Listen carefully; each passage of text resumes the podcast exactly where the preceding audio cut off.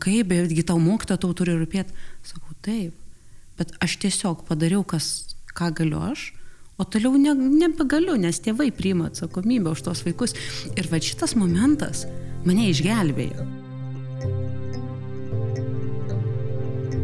Sveiki, jūs klausotės tinklaladės To viskas gerai ir su jumis esu aš, Dainius Jekučionis. Ši tinklaladė yra projekto Ką darai, darai gerai dalis, kurioje su pašnekovais kalbamės apie psichinės sveikatos svarbą darbe.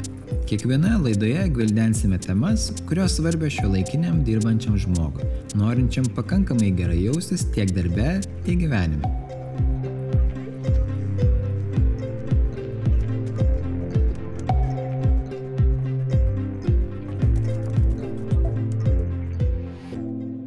Šiandien kalbuosi su Margarita, mokytoja ir mokyklos Varnų salas teigėja bei būsima dailė čiažimo čempionė. Kalbame apie pasirinkimus, buvimą savimi, gabius vaikus ir lengvesnį požiūrį į gyvenimą. Žinai, va, tai ir gabių vaikų tema, kaip, ir, nu, kaip jinai va, atsirado, o nuo savęs stebėjimo nuo savęs stebėjimo ir čia, kai prasidėjo visos šitos mados, kad atsigręžki save, sustok ten to dvasingumo, paieškos daras, na, nagrinėjimas savo galimybių, bet noriu pasakyti, kad aš pradėjau kitus suaugusius pastebėti. Mhm. Vienam gimtadienį buvom vyras, nu, nežinau, jam per 40. Pasimė gitarą, sako, aš gal 20 metų rankoje nelaikiau gitaros. Ir kaip jisai pradėjo groti su ją, Tai, nu, aš klausau, sakau, wow. Sakau, tikrai, nu, nu jo, sakai, grojau, bet, nu, paskui ką su ta muzika, vad nuėjau, o šitasgi susiradau darbą, dirb, paskui dar buvau išvažiavęs ir viskas, nu, ir sako, mhm. o be to, kas bus iš tos gitaros, nes gyventi reikia. Ir va tada pradėjau aplinką taip trinėti ir pastebėti, kiek vat girdžiu tarp suaugusių, kad mokykla neaišku, kai baigė, nieko nesimokė, pažymiai buvo geri, universitetus baigė, tiesiog, bet ėjo ir praslydo ir patys nežino kaip, bet mm. ir vat aš matau, kad, wow, greičiausiai jis turi tų gebėjimų kažkokių tai.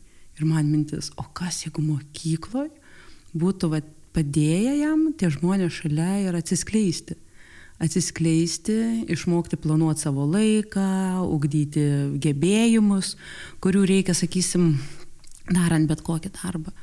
Bet kas tada būtų su jais, tai man tavo tema taip ir išlindo.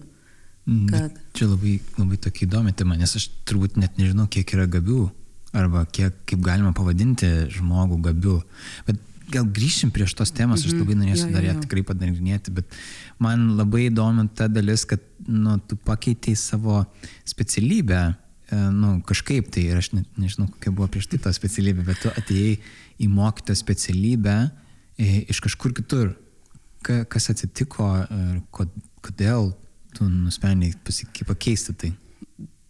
Todėl, kad pradėjau ieškoti, jesu, kaip banaliai skamba, ieškoti savęs. Bet tas... Tai taip, nu, vidurio amžiaus krizė. Vidurio amžiaus krizė, bet jinai atsirado tada, kai atsirado vaikai. Ir tai ne mhm. vidurio amžiaus krizė, o pasakyčiau prasmės paieškos. Nes aš prekyboje, 15 metų pradirbau prekyboje. Buvau mhm. pardavėja, paskui salės vedėja, pardavimų vadybininkė, projektų vadovė, kur viskas sukosi apie pardavimus.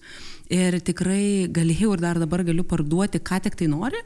Aš baldų furnitūrą pardavinėdavau, Tai tiesiog parduodu. Susijęs su mokykla. Visiškai su mokykla nesusiję. Ir tikrai gerai parduodavau ir galėdavau įsiūlyti žmonėm, įtikinti, kad jiem reikia. Ir m, mm, kai atsirado vaikai, ir kai man vienas momentas buvo, kai darbė man pasakė vadovas vaikui apsirgus, ką tu čia savo galvoji, tu negali čia vaikščioti biletinio, rinkis šeima arba darbas. Mm. Ir va tada mane su, supurtė. Supurtė taip, kad tai jau praėjo o kiek 11 metų. Ir aš vis dar atsimenu tą būtent dieną, tą momentą, kai man tai pasakė, aš pasirinkau. Po dviejų, gal su pusės mėnesio, aš tada nusprendžiau išeiti niekur ir pasirinkau šeimą. Ir mhm. vadovas sako, kaip tu čia dabar išeini, sakau, taigi sakėt pasirinkti darbas arba šeima, sakau, pasirinkau. Tu taip drąsiai pasirinkai, visai kitaip negu kad dauguma visuomenės narių būtų rinkęs. Taip, nors tada aš nekėjau ir, mm, ir su namiškiais, ir su draugais, kad, nu, sako, išgyvensi ir sugalvosi. Taip, ir išėjau, va taip. Va. Taip, ir prieš 11 metų dar buvo drąsu. Dabar tai daug kas jau tai paima, išeina, apsisuka, nes tos gal mm. galimybės ir kitokios. Nu, tai tu drąsiai nesakyk, kad visiems labai taip drąsu, nes čia, žinai, nė, nėra taip drąsu. Gal, gal mm. yra tas, kad, žinai, mes vėl kalbam apie savo burbulą, žinai, gyvenimo, mm -hmm. kuriame esame, tai atrodo, kad aplinkoje daugam drąsu, bet, bet man labai įdomus tas momentas, tai vis tiek, kas turėjo vykti tavo galvoje, kad tu vis tiek priimtum, žinai, sakai, nu, šeima yra svarbiau, o kaip atsirado, kad šeima buvo vertybė labiau negu darbas. Nes kažkaip aš matau aplinkoje, kad darbas vis dėlto, nu, kiek mano matomoje aplinkoje yra vis dėlto daugiau vertybė negu kad šeima. O todėl, kad kai darbdavys tau vieną mėnesį sumoka 100 eurų kaip premija, o kitą mėnesį 200 eurų nuskaičiuoja, tai aš kelis mėnesius, kaip paskaičiau ir supratau, kad aš lygiai tą patį gaunu ir, jau, nu, ir jaučiausi apgauta. Mhm. Jaučiausi ir, ir kaip pasijaučiau apgauta, tai dėl to man tikrai nebuvo vertybė. Ir tada galvoju, ne, reikia kažką daryti. Ir jo, ir kai tada va taip išėjau ir, ir tada galvoju, o ką daryti, o be to nebegalėjau parduoti tai, ko žmonėm nereikia irgi ir dabar, kaip sako, kas sutinka, sako, kaip tu kalbė, taigi galėtum eiti pardavinėti, sakau, galėčiau.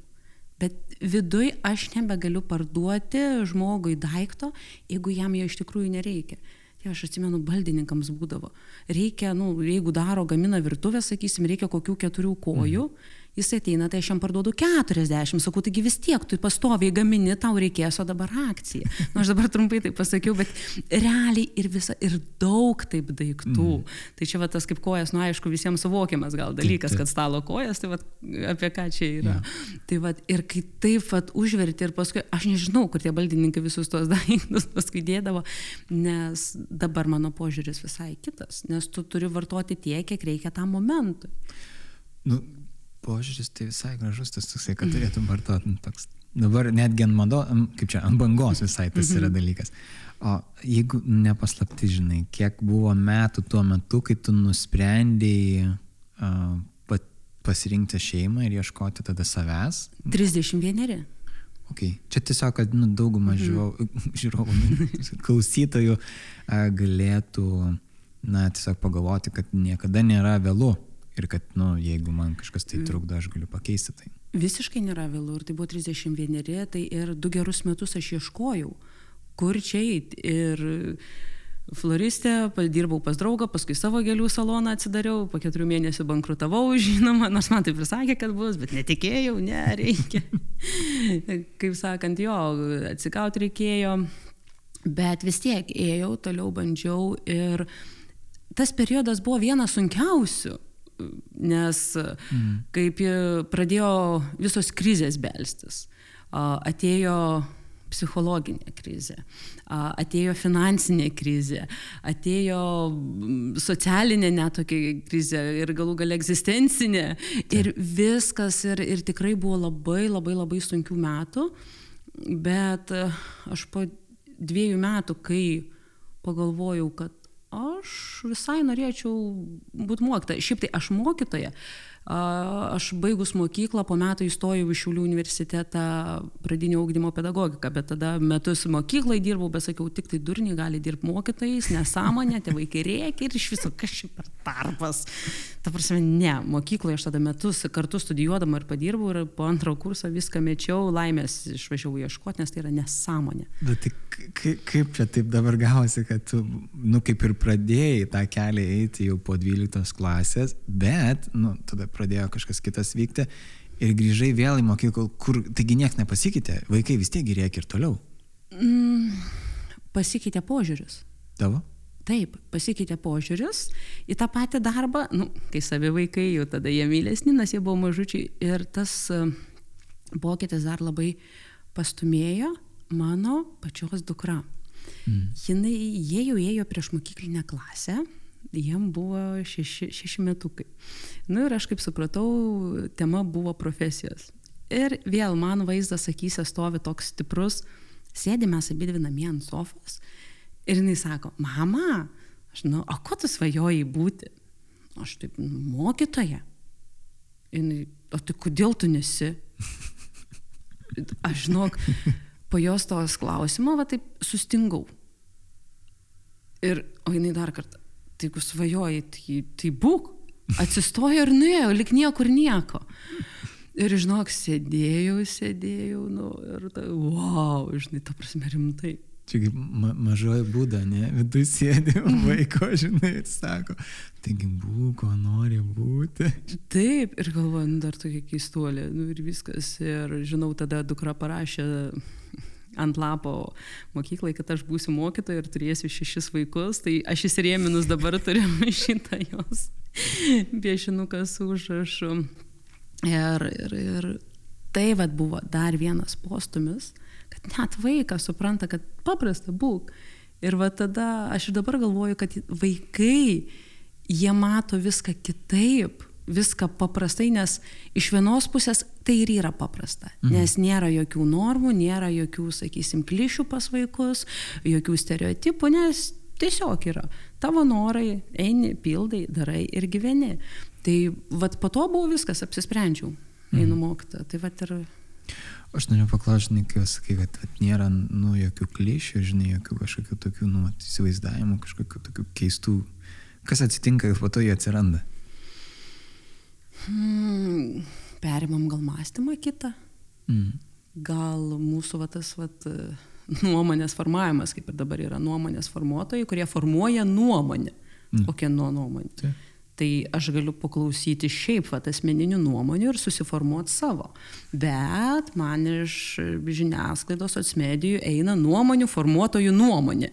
Ai, nu taip, aš toje vietoje. Aš galvoju, kad nepradėjai iš karto apie tėvą, žinai, kalbėtum, kad tėvaigi mūsų vaikų, nu kaip čia, tėvai savo vaikų nuomonės dažnai suformuoja pagal savo suvokimą ir kiek jie yra įgalų suvokti plačiau, tuo vaikas gali, kaip sakant, aukti um, nežinau, sveikiau gal, nu aš taip, žinai, iš savo pusės žiūriu visą laiką, kad vaikas gal, nu, jeigu tėvai mažiau įsivaizduotų, kaip turėtų būti, tai vaikas auktų sveikiau truputėlį.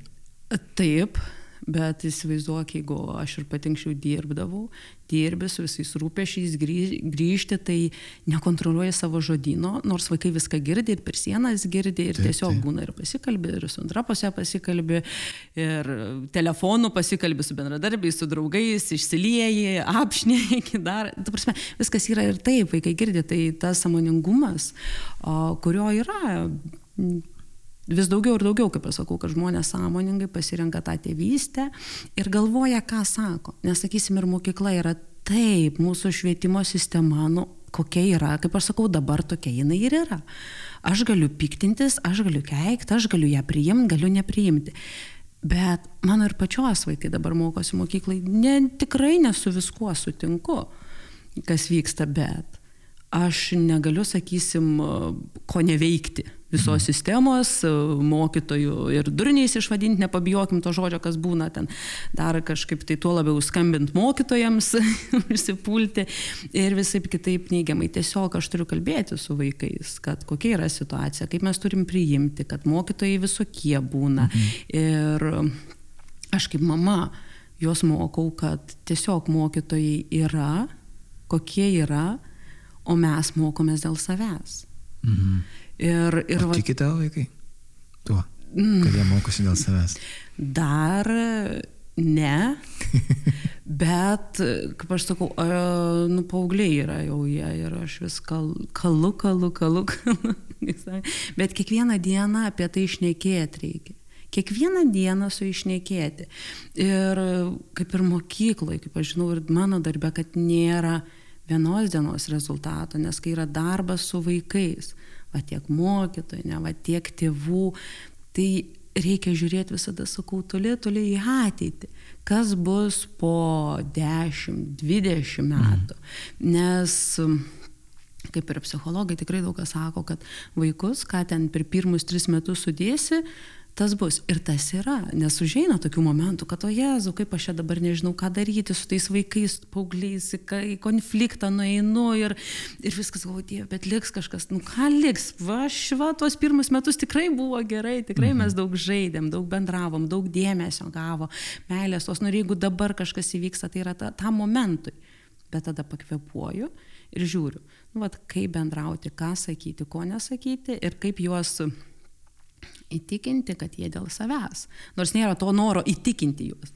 Tiesiog aš žinau, kad jeigu aš mokausi, aš mokausi dėl savęs. Ką aš galiu daryti?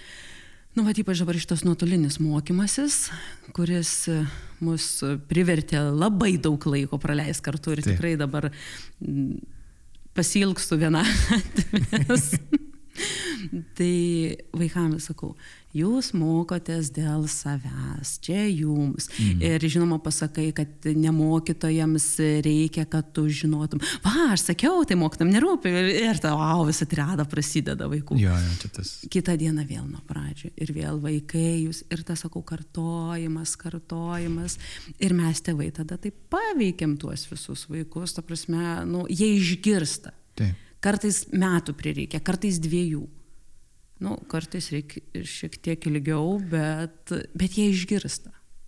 Man žinai, kas įdomu, vat, nu, žinai, kai tu sakai, kad vat, reikėtų mokytis dėl savęs, aš tą priimu ir suprantu, žinai, aš tik galvoju, nu, kiek, kiek yra tėvų, žinai, kurie kažkaip vertina ir aš noriu, vat, tas irgi, žinai, paklausti, nes galbūt yra žmonių, kurie klausys ir kurie turi savo vaikų, vat, jie parsineša pažymius ir, ir kaip į juos reaguoti, žinai. Nu, nes aš tikrai turiu ne vieną pacientą, kuriem už pažymius būdavo, žinai, jie mylimi. Ir tada susiformuodavo toksai momentas, kad jeigu aš gerai mokausi, tai esu vertas meilės ir mane mylės, bet jeigu aš nesimokau gerai, tai tada ne. Ir, va, ir man visai kyla klausimas, tai kaip tada reaguoti, kai vaikas pasineša, nu, ne, ne, ne dešimtuką, ne, ar ten ne devynetą, mm -hmm. net dviejatą partempę namo, žinai. Kaip į tai reaguoti? Čia, nes ta reakcija yra stebima, jinai, nu, jinai klausomas jos visą laiką. A, ta reakcija stebima ir žinai, va šitoj vietoj m, mm, to atsakymo tikrai neturiu, aš turiu tik tai savo išgyvenimus. Mm. A, kaip e, reaguoti. Čia, čia vėlgi, kadangi esu ir mokytoja, ir mama, ir visada tai pas mane, gerai. pas mane du tokie poliai yra visada, kurie aš stengiuosi mama reaguoti taip, kaip ir reaguočiau į mokytoją, mokytoją, nu, vat, kažkaip persimenu, bet taip, pradėjo vaikai gauti pažymus. Ir kas dabar yra? Dabar yra e, elektroniniai dienynai ir vaikai nespėja pareiti namo, o aš jau žinau, ką jie Taip. ten gavo.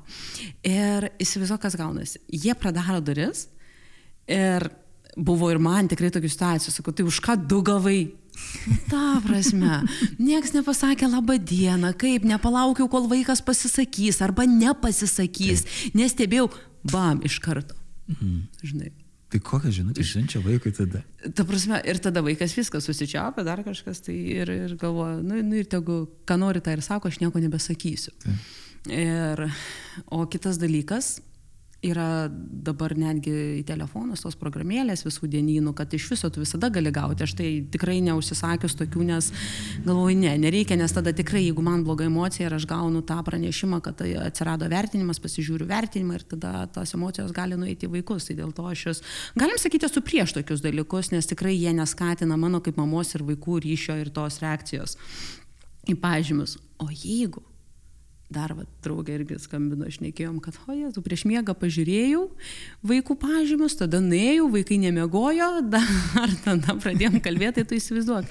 Tai va tie pažymiai, tai taip ir yra, jie kartais ir supriešina pačius tėvus su vaikais. Mhm. Ir, ir iš viso, kaip aš sakau, mano svajonė yra atsisakyti visų tų vertinimų, kurie kontroliuoja. Tai yra mhm. mokytojas, ne, va, aš parašiau, turėkitės Išmokai tiek, gavai, neišmokai tiek ir viskas, jūs turėkite. Tada, aha, tėvai paima, aha, aš turiu, tada einu pas vaiką, nu ir gaunasi toks... E, nu, teisingai, labai teisingai pasakyti, toks kaip kontrolės mechanizmas. Tarsi, aš matau, kiek tu gavai, vadinasi, nu dabar reikia išsiaiškinti. Taip. Ar taip. tu žiūrėsi televizorių šiandien vakarė ar ne? Vad būtent. O, o kur, ta prasme, iš kur tas pažymys atsirado? Kodėl nepasimokė? Gal dar kažkas nėra to? To nėra, yra sausas, vad, pažymys, kur tu ką gali žinoti. Mm. Arba vėlgi ateina gauna septynis, o tu ko čia gavai septynis? O gal tas vaikas, nu, ten daug mokėsi tikrai, nu, ir suklydo. Taip, taip. Ir, nu, gavosi tik tai septyni, nors jis labai daug mokėsi, o aš jam su savo replika, tai ką negalėjai daugiau pasimokyti.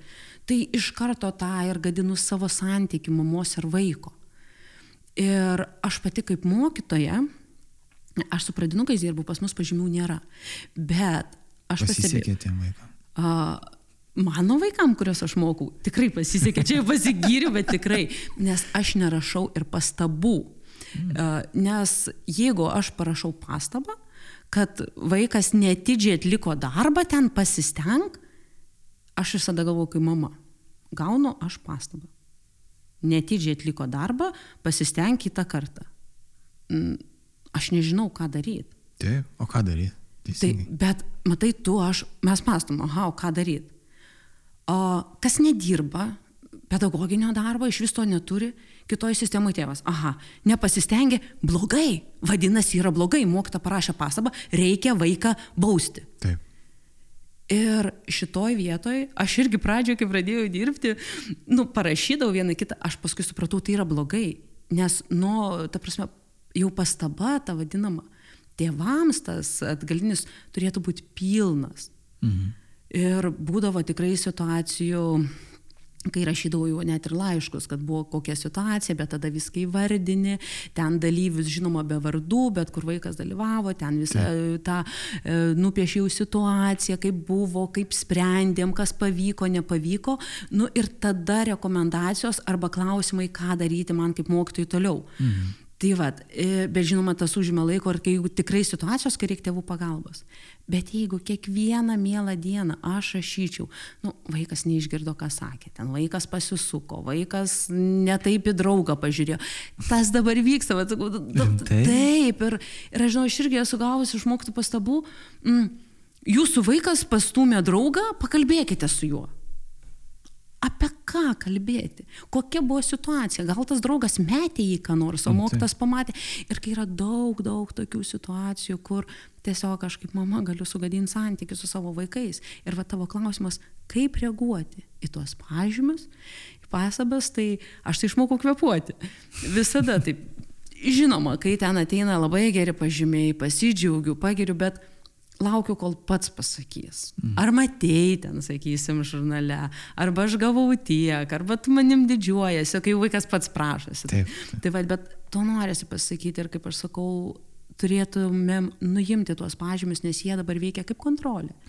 Aš tai žinok pritariu, man kažkaip labai didelį įspūdį padarė skaityta knyga uh, Carol Dweck, jinai kalba apie, apie procesą, rezultatą ir ten tokį, nu, nu kaip mokinio protą ir, ir jau meistro protą tokį, kad tas, kas mokosi rezultatų, visą laiką atrodo, kad nu, turėtų jau žinoti ir visą laiką mokėti, o tas, kur turi tokį kaip daug maž tokį naujoką arba mokinio protą, tai jisai visą laiką mokosi.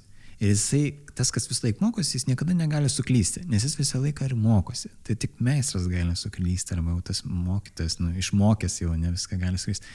Ir jinai labai akcentuoja tą, kad mums reikia iš tikrųjų nu, suvokti, kad girti už, rezult, ne, už, už rezultatą yra nu, kaip ir neefektyvu, nes sukuriam tada lūkesti, kad na, jeigu aš pasieksiu tą rezultatą, tai vadinkim, tada mane girs, o su tuo pagirimu man vis laikas skamba, kad vat, jeigu mane girs, tai tada tai reiškia, kad mane ir mylės. Ir kad už pagirimą aš esu mylimas, kas yra nu, nesąmonė, nes aš šiaip turėčiau būti mylimas nu nesvarbu, ar aš padariau gerai, ar aš padariau blogai, ar aš nubėgau pirmas, ar aš nubėgau paskutinis, aš vis tiek esu mylimas, nes, nu, aš esu vaikas, aš negaliu rinktis, va tas yra, ir čia suaugusio tada lieka atsakomybė, kad mane turi mylėti tokį, koks aš esu.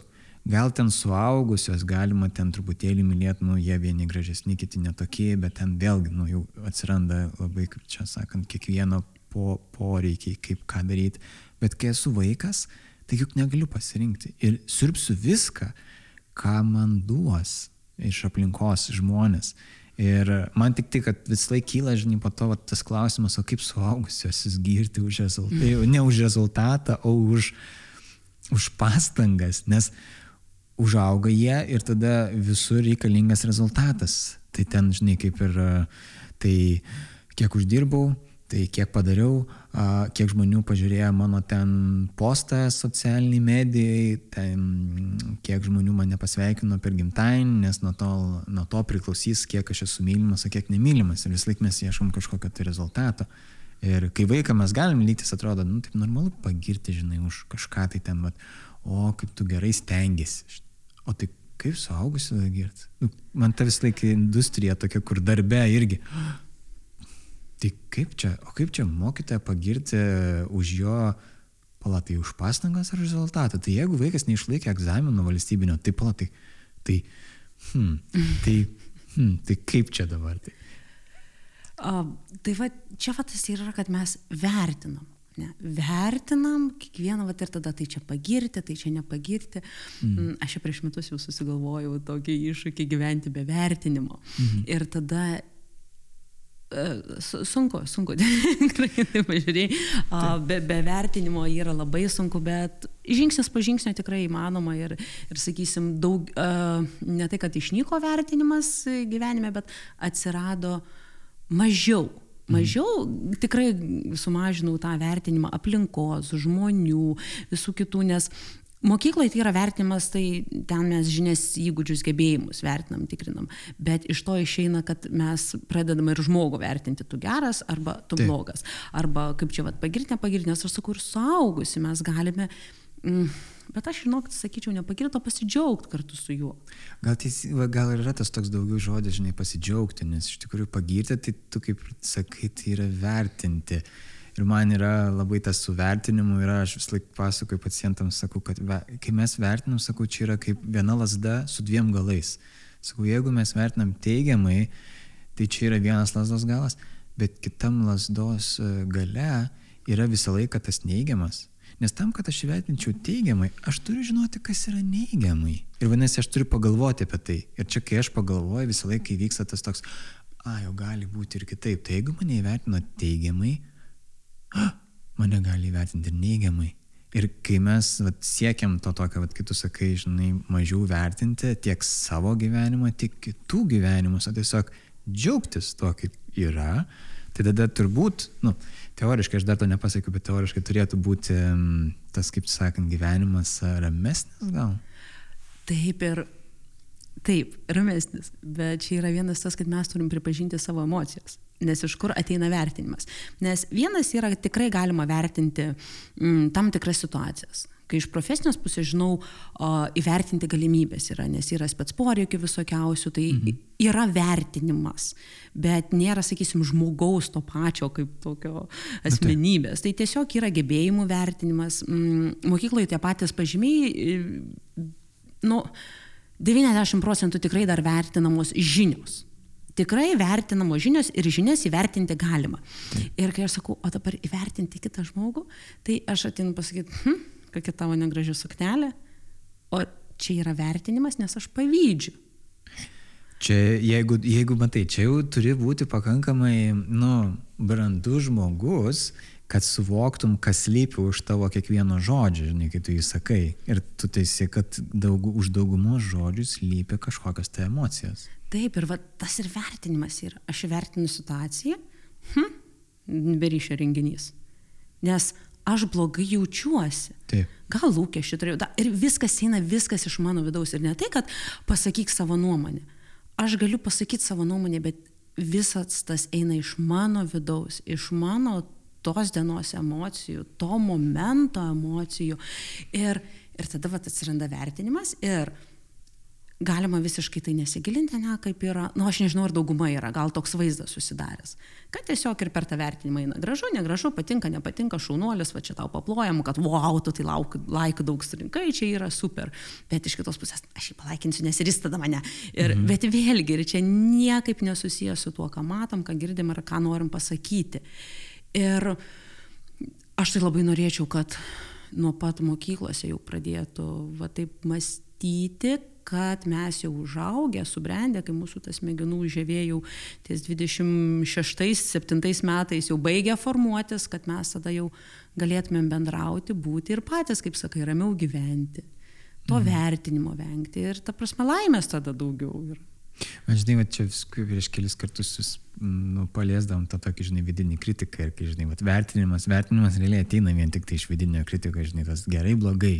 Ar, ar kritikas pasakys čia gerai, ar, ar blogai čia aš padariau šitoje vietoje ir visą laiką tas toksai, kad nu, mes tą vertinimą turbūt ir atsinešam į savo gyvenimą saugosi, nes kažkas mus vertino ir mes taip išmokom, žinai, o po to atmokti atgal visą tą, nu, jau reikia pastangų ganėtinai daug įdėti. Taip ir labai daug, nes, nu, va tas yra ir kur? Mokyklai. Mokykloje prasideda tas toks vertinimas kiekvieną mielą dieną. Taip. Kiekvieną mielą dieną vertina, na, nu, taip, pažymiai, ne tai kasdien, gal čia ne, ne tai supras pažodžiui, kad, bet kai mes esam kiekvieną dieną vertinami, paskui dėl to savo vertinamo arba gaunam daugiau valandų prie kompiuterio, arba negauname kompiuterio, arba gauname saldainį.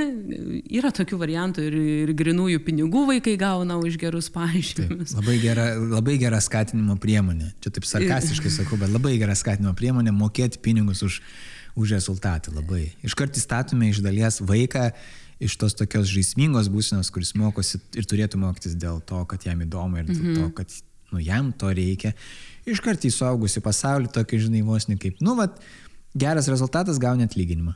Blogas rezultatas nuobauda. Taip, reikia ieškoti kito darbo. taip, Čia, taip ir, ir visas, visas šitas persidoda. Ir aš manau, kad mes dar mažai apie tai kalbamės. Mes dar mažai apie tai kalbamės ir kai man vis sako, kad mokykla 21 amžius, taip, jau dabar šnekam, kad jau to 21 amžiaus toj ketvirtis praeis, o mhm. mes vis dar galvom, kaip čiagi mokyti tam 21 amžiui.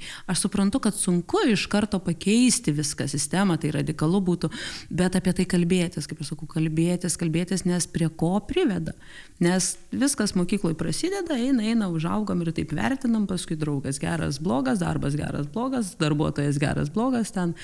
Ir, bet apie save, bet apie patį žmogų ir iš kur tas kyla, tai tada atsiranda tie ir vidiniai kritikai viduj, mhm. sėdintis ir trukdantis pasie, nu, kaip pasiekti dėl savęs. Žinoma, jeigu tu nori. Čia, žinai, va, tas dėl savęs yra tiek sunkus dalykas, žinai, kai kai gali atrasti ir leisti savo priimti, kad kažką tai gali daryti dėl savęs, tada jau gali pradėti judėti, nors ir lietai, bet į tą pusę, kad dėl savęs. Bet yra dar tas momentas, kad atpažinti, kad aš tą darau ne dėl savęs, o dėl kitų.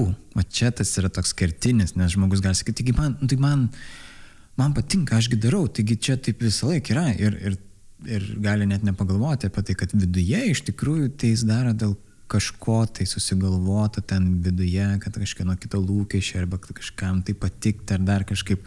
Ir atrasti tą vat, momentą, kai jau pala, pala, pala. O tai, ar aš noriu tą daryti? Kam aš tą darau? Kam man to reikia? Kam man reikia dirbti ten, žinai, po 10-12 valandų per dieną? Kas iš to? Ar, ar dėl to, kad, kad aš uždirbsiu daug pinigų? Ar dėl to, kad negaliu pasakyti ne? Tiem, kurie nori pasiūlyti darbą. Ir tada atrodo, nu, okei, okay, o tai ką man duoda tas? Hmm, nuovargį, o džiaugsmo, kad nebėra jėgų džiaugsmo jau tada. Ir va, čia tada klausimas, ką man viso to reikia ir kas tuo bus ir kaip man tą daryti. Tai čia daug, daug, daug klausimų, žinai, kurių gal neatsakys e, niekas, nes taip pat žmogus gali atsakyti. Bet aš noriu klausyti tavęs, galvojau, laikiau jau čia kelias e, minutės tą klausimą. E, Kaip manai, koks tada turėtų būti, na, mokytojo tikslas? Mokyklos tikslas tai daug maž, nu, paruošti stojimiesiams egzaminams, ne, nu, taip.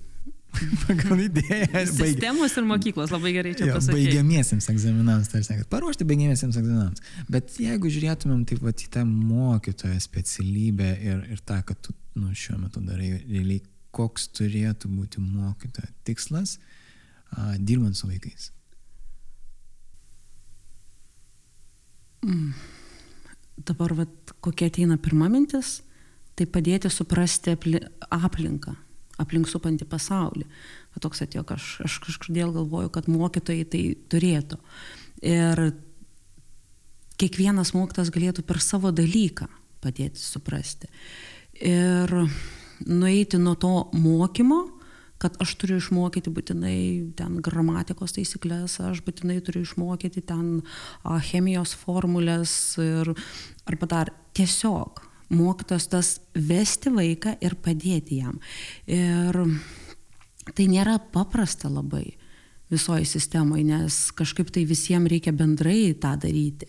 Ir dėl to vat, aš ir galvoju, kad tas mokymasis turi labai, taip, individualizuotas turėtų būti. Mhm. Nes jeigu mes norime iš, kaip dabar daug kas kelbėsi, kad ugdyti vaiką jo tempu, pagal jo poreikius, tai turi labai individualizuotas mokymas būti, bet tada mes galim pasiekti labai labai gerų rezultatų.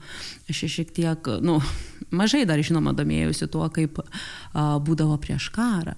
Mhm. kur iš kur tie visi advokatai, tie šviesuoliai ir daugelį iš jų mokydavo namuose nes pa, kur tėvai turėjo galimybės nusisamdyti mokytojus, korepetitorius vadinamus, da, dabar mes taip juos vadinam, ir kurie mokydavo individualiai tą vaiką ir jie įsimokslindavo. Ir taip, tai buvo ne visiems prieinamas mokslas. Nu, taip. Ir, ir tikrai iš tų, nu kiek čia daugiau prieš, ką, prieš karus abu pasaulinius, net ten 1900 metai, tai vad kai taip mokydavo namuose.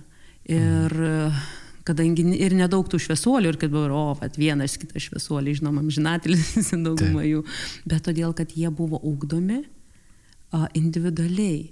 O paskui kas? Mus visi sugrūdo į mokyklas, į didelės klases, visiems viskas vienodai, netgi uniformas e, Tarybų sąjungoje visoji, man atrodo, buvo jos vienodos. Oho, yra.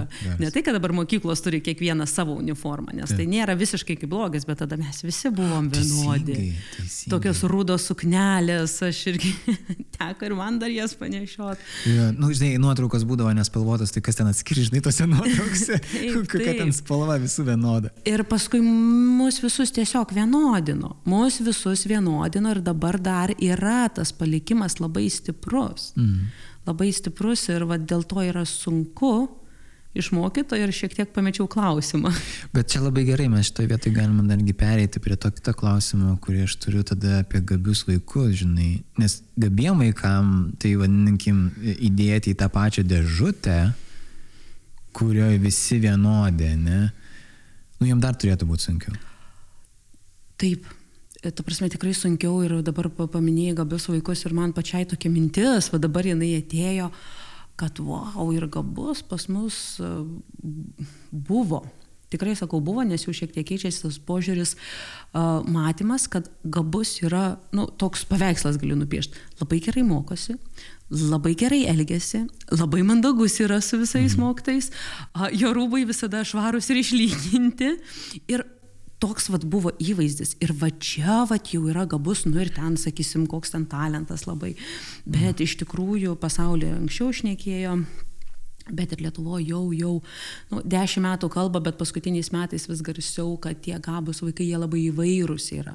Ir tų mokslinių tyrimų tikrai yra nemažai ir yra įvairūs nutipai, galim pasakyti, kur tų gabumų neparodo vaikai, jų neskleidžiam, mhm. slepia kai kurie gabumus, kai kurie destrukcinių elgesių visiškai nerodo, kad kažką tai gali.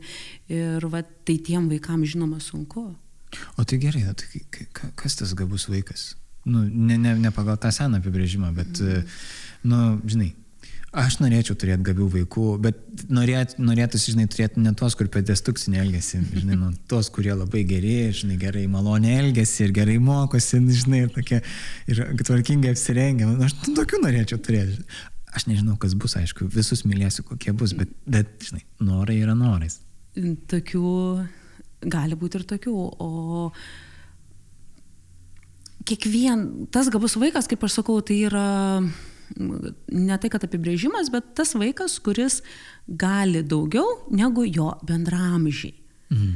Nes bet kuriuo atveju žmogaus raida, jinai yra daugmaž vienoda ir tam tikrais momentais mes žinom, kad, sakysim, nu apie metus pradeda vaikščioti vaikas. Nu, jisai ten pradeda kalbėti antrais jau metais savo ir visa raida žmonių daugmaž vienodai ir vystosi. Taip. Ir tie gabumai, nu, ankstyvo jaunystėje, jaunystėje, vaikystėje, nu, mažai gali pastebėti. Taip, ten, kur genijai, kurių vienetai pasaulyje, tai jau pastebi ten nuo dviejų metų ir balerina kokia, ar vat, kur paduoda instrumentą, smūka, pianina būna, tikrai tokių genijų pasaulyje yra. Bet tas kitas gabus vaikas jau žiūrėk, penkių metų skaito. Labai mhm. greitai išmoksta. Tėvai net nesuprato, kad čia parodėm raidelės, knygą padavėm, o jis jau skaito. Mhm. O jam užteko to vieno karto parodymo. Ir taip, jie patys savarankiškai retai kada išmoksta, nes mes padedam jiem, tik tai kartais to nesuprantam, mhm. kad mes čia juos mokom skaityti. Ir jie labai greit pradeda skaityti, ne, pradeda um, arba mažas vaikas, jis neturi patirties gyvenimo ir nemoka išreikšti savo emocijų ir pasakyti, kas su juo yra. Taip. Ir daug gabių vaikų tikrai turi sunkumų su emocijomis. Mhm. Ir jeigu kas nesiseka, tai jie gali užsičiaupti, jie gali trenkt durim, jie gali uh, pradėti stumdyti kitus vietoj to, kad jie pasakytų, kad aš nesuprantu, kas čia vyksta, arba mm. kažkaip paaiškinti kitaip, nu nežinau, čia ar labai aiškiai pasakiau. Bet... Na, nu, aš vis dar nesupratau, kas yra gabus vaikas. Aš supratau vieną tą, kad tu pasakai, kad um, vis dėlto um, gali daugiau arba sugeba daugiau negu kad jo bendramžis. Taip, ir ką aš esu pastebėjus, sakysim, pradinėse klasėse, vienas vaikas labai labai daug skaitė knygų mm. ir jo žodynas labai didelis. Ir ten, ir aš turėjau tarimų, paskui, žinoma, ten tyrimai visi buvo daryti, kaip yra. Ir nustatėm, kad taip, jisai gabus vaikas yra, bet jisai niekaip negalėdavo parašyti dviejų sakinių. Nu, niekaip. Mm. Ir aš galvoju, tėvė, tu mano, nu, taigi atrodo, taigi wow vaikas. Bet uh, labai sunku jam būdavo rašyti. Ir man prireikė gal pusės metų, tada dar tik tai buvo pati pradžia mano domėjimosi, kas tie gabus vaikai ir aš vat nesupratau pati, kaip vaikas, kuris tiek daug skaito, rašyti moka, negali parašyti rašinėlio keturių sakinių. Mhm. Vieną sakinį šiaip netai parašo, antrą pradeda ir viskas. Bet jam būdavo sunku rašyti, nes jis pradėdavo rašyti sakinį pas jį mintis nubėgdavo taip toli, kad jo ranka dar buvo antiek neišlavinta mhm. ir jis nespėdavo užrašyti savo minčių. Įsivaizduoju, tai šiaip taip nurašytum vaiką, kad šiaip tai nemoka rašyti ir viskas. Taip, ir, ir jie yra nurašomi, jie tikrai yra nurašomi, kad tėvai su juo rašykit, nes jis nemoka rašyti, jis ten nieko neparašo. Jis nesugeba net pasakojimo sukurti. Tai aš irgi iš pažgalvoju, nu kaip negali. Bet kai pradėjau gilintis į temą ir pradėjau ieškoti ir paskui kalbėti su tuo vaiku, tas vaikas antrokiukas, tuo labiau, nu tai ką jis gali papasakoti, jis man negalėjo pasakyti, mokytoja, aš nespėjau užrašyti savo minčių. Taip, taip, tu, tu, kaip. Jis man sako, aš negaliu ir viskas. O jo aš negaliu ir reiškia mokytoja, aš negaliu užrašyti savo minčių, nes jos pabėga ir pamirštu ir tada visas pasakojimas nebėra. Mhm. Tai va tu įsivaizduok Tai kai klasė daug vaikų, viskas dar čia sėdi, kažkoks neparašo, nors e, žodynas platus, viską gali, jis nieko nepadaro. Tai vat, e, vat, tai aš jau tas vaikas kopus. Arba, nu, čia matematiko, tai greičiau galima pastebėti, jie um, logiškai labai gerai masto, atranda įvairių sprendimų būdų, kitokių būdų, mm. kitaip kalba, bet um, Nu, mene, žinoma, jau galima pastebėti žymiai anksčiau, sportė yra, bet čia jau ir fiziniai duomenys turi būti, bet, yeah. bet tuos visus mes ir pastebim. Nu, ir tie vaikai išsiskiria iš bendramžių. Bet, kaip aš minėjau, tas vaikas, kuris negalėjo parašyti, iš tikrųjų, jis galėjo net ir neįsiskirti iš tų bendramžių. Ir jeigu aš nebūčiau gilinusis į tą temą, aš turbūt jau būčiau ir nepastebėjęs, o kas vyksta. Ir tada jau vyksta jo emocijos, mhm. kurios kaip manęs nesupranta. Mm. Aš mokytojai sakau, kad aš negaliu, o manęs nesupranta. Taip. Ir va tas viskas verda jo galvoj. Ir va iš kur atsiranda paskui destrukcinis elgesys, tai kad manęs nesupranta, negirdi. Bet labai teisingai, čia toks kaip, nu, mes turime tos bazinius poreikius, žinai, kuriuos norime patenkinti. Ir čia vienas iš poreikių, žinai, kad mane priimtų, nu, vat, mano poreikius ir mano mintis ir emocijas priimtų tokius, kokie yra ir mane priimtų. Ir kai tu sakai, nu, negaliu, nu kaip aš paaiškinsiu, kodėl negaliu, nu, negaliu, nu, man, nu, kažkaip aštuoni metai, nu, kai aš paaiškinsiu, kodėl aš galiu, kodėl aš negaliu kažką, nu, net nėra dar tokių savokų, ten, žinai, kažkokių įmantrių. Taip, ir dar jisai pats nežino, kad kas čia su juo darosi, nes tas vaikas auga, trinėjasi. Tu vat ir kai sakau, kas tie vat yra kaip gabus vaikai, mm, kurie, nu, kur pamatom, kad, nu, šiek tiek kitokie nei mm. bendramžiai yra.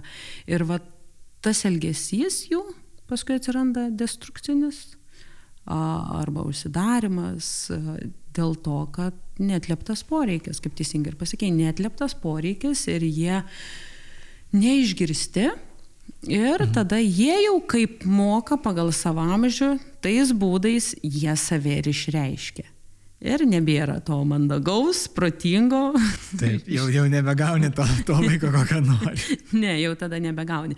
Nors Jeigu turi pakankamai kompetencijų, gali pastebėti ir tada kartu su tėvais galima tą vaiką augdyti ir padėti jam išvengti tų problemų. Žinai, aš tai vis laukiu, kad, nu, kas laukiu, bet ir bijau, žinai, kad vienas iš to, kad būtų daugiau, būtų daugiau galima sužinoti apie tuos gabius vaikus, bet kaip ir visą laiką bijo, bijomasi kitos lasdos pusės, aš vis bijau, žinai, kad kai pradėsim tikrinti, vertinti, koks vaikas gabus, koks negabus, tada kažkuriuos išskirsim, tada kažkurių, tai kaip sakant, aha, tai vat, mano draugas yra gabus, o ne jis eina į gabių klasę, o aš tai esu toj paprastoj, tai nebesu toks pat, nu nesu toks gabus, vadinasi, ir aš esu tada prastas. Žinai, ma, ma, ta, ta, tas yra, nes čia yra va, ta, tas, ta tokia plona riba tarp vertinimo vėlgi, žinai, vertinimo kaip už žinias, bet labai lengva nuslysti į vertinimą žmogaus iš karto, žinai, kad vat, vienas gabus, kitas ne. Ir tai va šitoj vietoje, kaip sakau, nuo pat mažų dienų su vaikais ir mes šnekam, kad mes esame skirtingi. Mm. Ir tai yra gerai.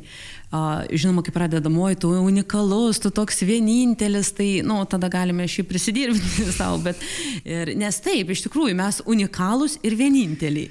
Taip, bet iš čia, vienos pusės. Jo, bet čia, čia unikalus ir vieninteliai veikia tada, kai jau tau yra kokia apie 30 ir tada tu supranti, ką reiškia unikalus ir vienintelis, nes tu žinai, va, tą supranti, bet kai vaikui sakai, tu unikalus ir vienintelis, vadinasi, tu esi pats geriausias ir visi kiti yra prastesni už tave. Taip, dėl to aš sakau, mes turime kitaip tiesiog visada, kad mes esame skirtingi, netgi ir tas pat šeimoje.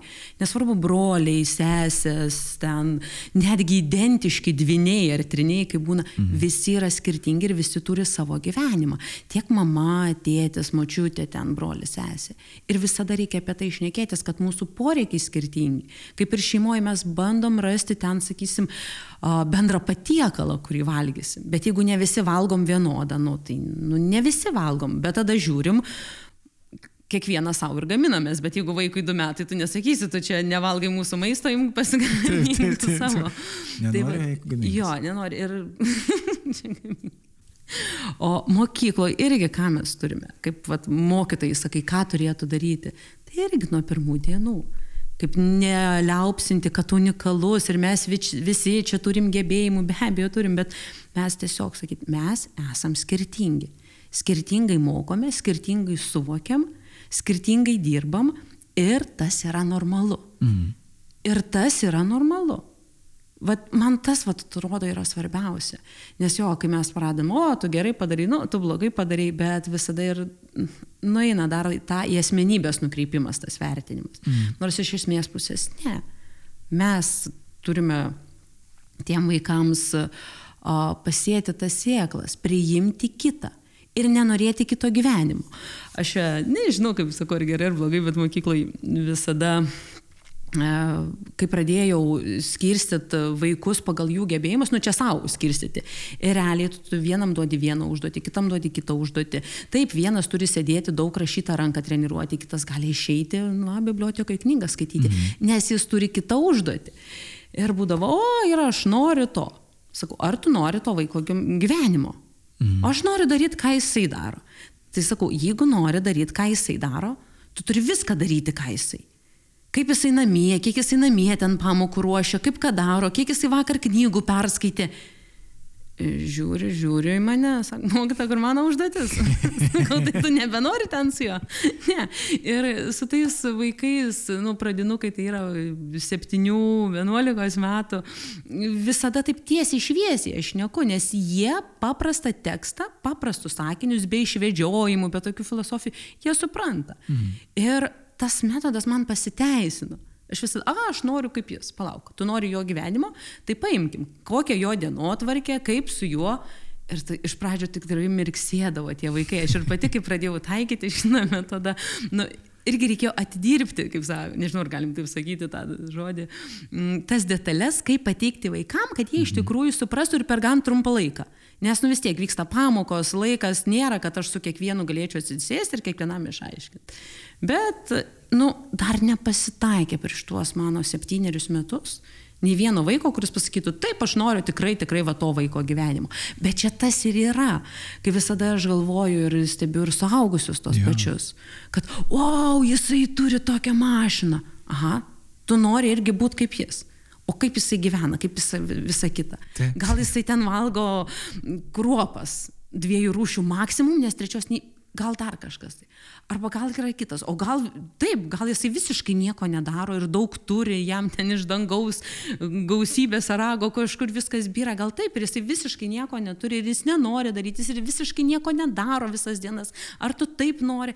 Ir tada aš ir su savim. Mm, Aha, ne, gal aš einu savo gyvenimą, gyvenu, turiu, ką turiu, kartais galiu pasvajoti, dar kažkas. Tai vat, nu, viskas iš to išplaukia, kad mes individualūs esame. Bet čia labai geras tavo tas pavyzdys. Kaip pratimas, žinai, galėtų būti, kai aš kažko tai noriu ir ypatingai jeigu vat sukyla tas toks, žinai, nu, pavydaliavimas, kas yra, nu, pavydaliavimas tiesiog, kad, nu, aš nusivertinu save, žinai, kad aš esu prastesnis, nes aš neturiu kažko arba aš nesu toks kaip kiti žmonės. Tai vat, iš karto toje vietoje galima savo prieš pastatyti, to, ar aš noriu gyventi va, tokį gyvenimą, koks, kokį kitas žmogus gyvena. Ir kai sako, aš noriu ten daug labiau uždirbti. Tai vadinasi, tu nori dirbti 16 valandų per parą. Ne, aš nenoriu tiek. Tai tu tada nori mokytis ten, nežinau, ten labai daug iki tol, kol tą pasieks.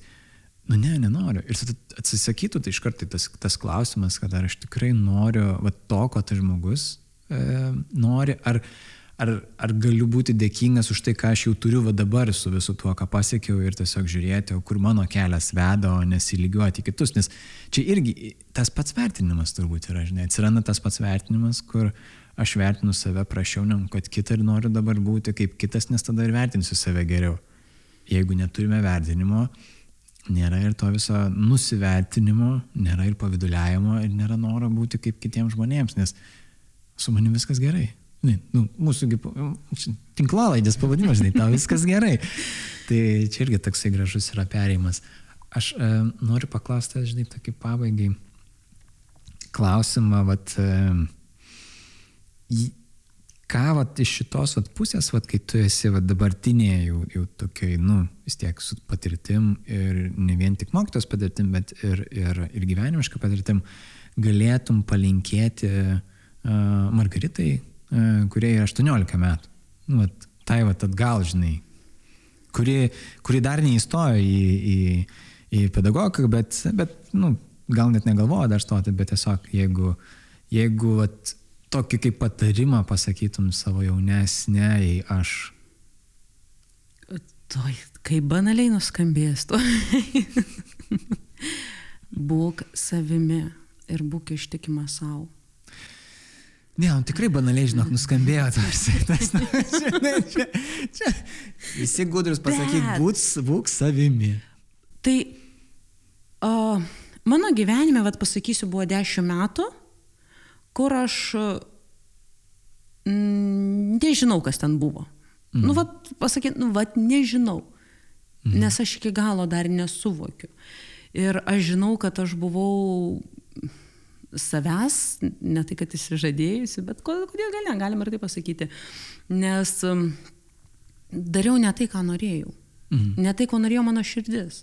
O aš nenorėjau šiaip kažką tai gulėti visada pleže, ten nieko neveikti, ne. Aš visą gyvenimą šokti labai norėjau. Mhm. Aš šokau ir, vat, ir aš galvoju, taip, vat, aš tą ir, ir palinkėčiau neklausyti nieko ir eik ir šok. Nes aš manau, dabar manau, kad gal ir būčiau kažką tai uh, šokus ir, ir išpildžius save tame šokyje, mm. nes man tai patikdavo. Ir dabar patinka. Ir tik tai išgirstu muziką, tai aš nieko nedarau, bet klubai patys juda ir kojas kilojasi.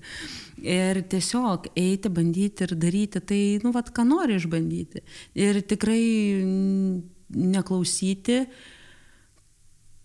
ką sako kiti Čia dar viena banali tokia frazė yra. Jo, bet, bet dažnai su tais banaliais yra, man yra kažkas pasakęs kažkada, ar, ar aš kažkur girdėjau, žinai, kad, nu, viskas, kas banalu, tai tik padaryta banalu, nes mes, žinai, antiek tai nuvalkėm patys, kad kai pasakom tą, tai tiesiog pasakom lygtais, va, išspjovėm kažką tai ir kaip gumą kokį, nukrito ant žemės ir mes jau nebematom jos. Mhm. Ir tada tai būna tik tai labai banalus pasakymas, bet kai jeigu mes žiūrime iš to, va, ką tai iš tikrųjų reiškia va, būti savimi, tai, tai išgirsti, ko aš noriu ir tada ieškoti būdų um, tai drąsiai pasireikšti, kad po truputėlį daryti tai, ką aš iš tikrųjų noriu kažkur tai ir suvokti, kad bijau, nes turbūt yra tas visas bijau, kad nepateisinsiu kažkieno lūkesčių, kas mhm. yra, nu, man atrodo, kad beveik kiekvienas turime iš kažkur atsinešę tą lūkestį, kad turime būti kažkokie.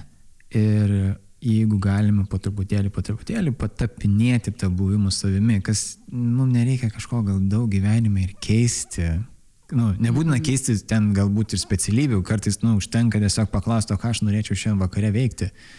Ir, kaip sakai, gal aš norėčiau nueiti pašokti, gal norėčiau piešti, bet man sakė, kad aš niekada nepiešiu, nes aš nemoku piešti. Bet aš noriu piešti ir aš piešiu šiandien. Taip, ir tu turėjai ir piešti.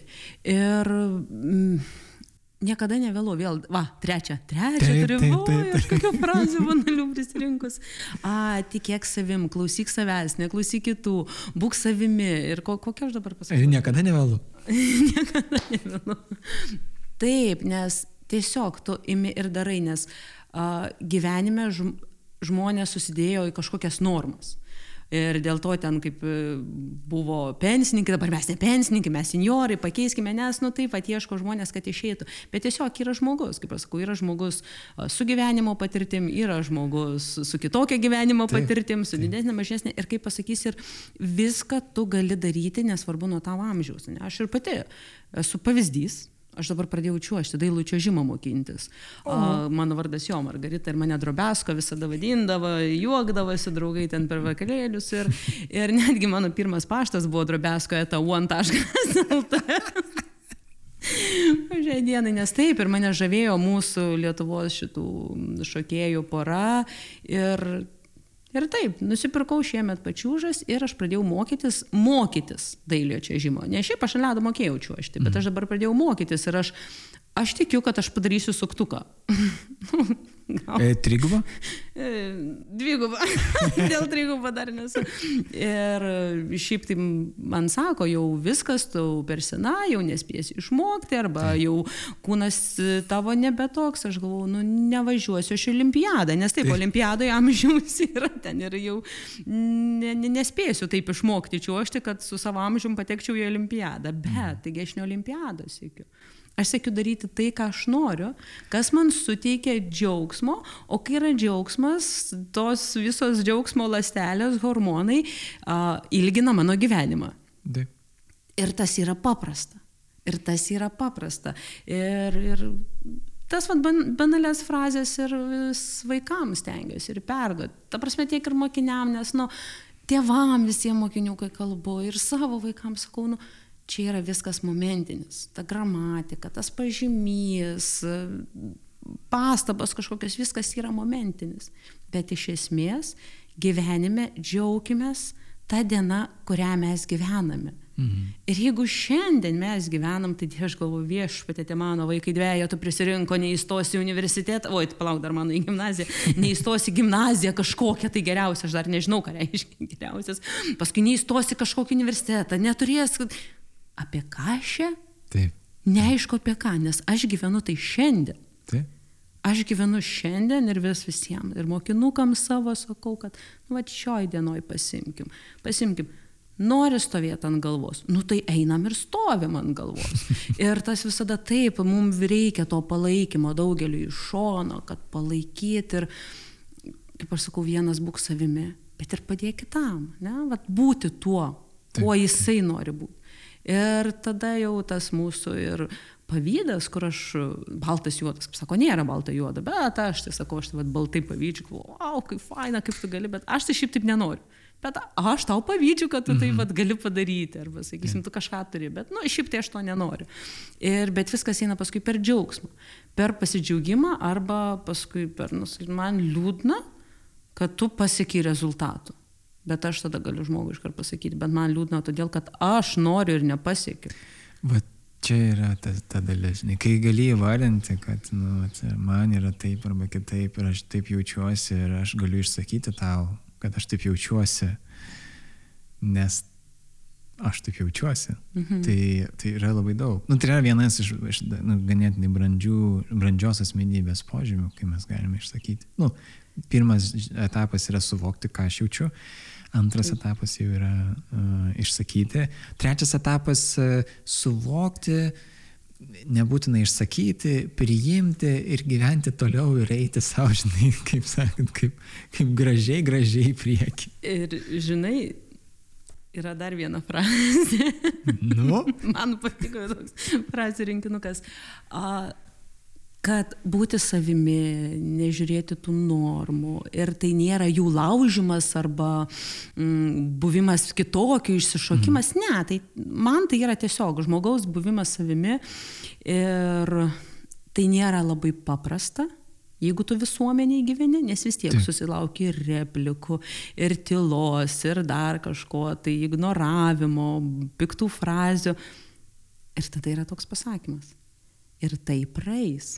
Oi, kaip mėgstu šitą pasakymą, man jis taip patinka, iš tiesų aš vienas iš tokių mėgstamiausių yra pasakymų. Ir, jisai, ir ta prasme, tu išdrįsk, išdrįsk daryti, ką nori.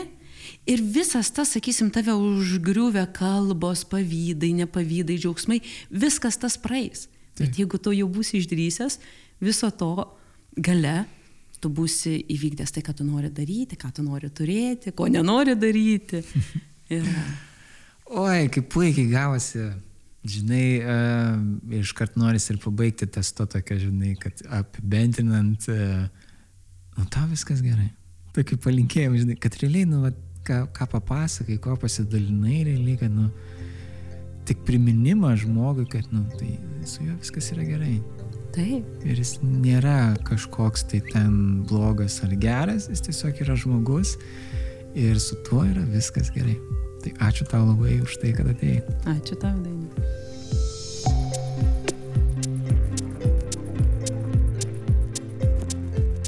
Ačiū, kad klausėte. O jei norėtumėte papasakoti savo istoriją ir pasikalbėti su manimi, rašykite į info etakadarai.lt. Prenumeruokite mūsų tinklalaidę ir išgirskite pirmieji naujausius epizodus. Sekite mūsų socialinėse tinkluose, prisijunkite bendruomenės susitikimuose ir bendraukime. Iki kito gero susiklausimo.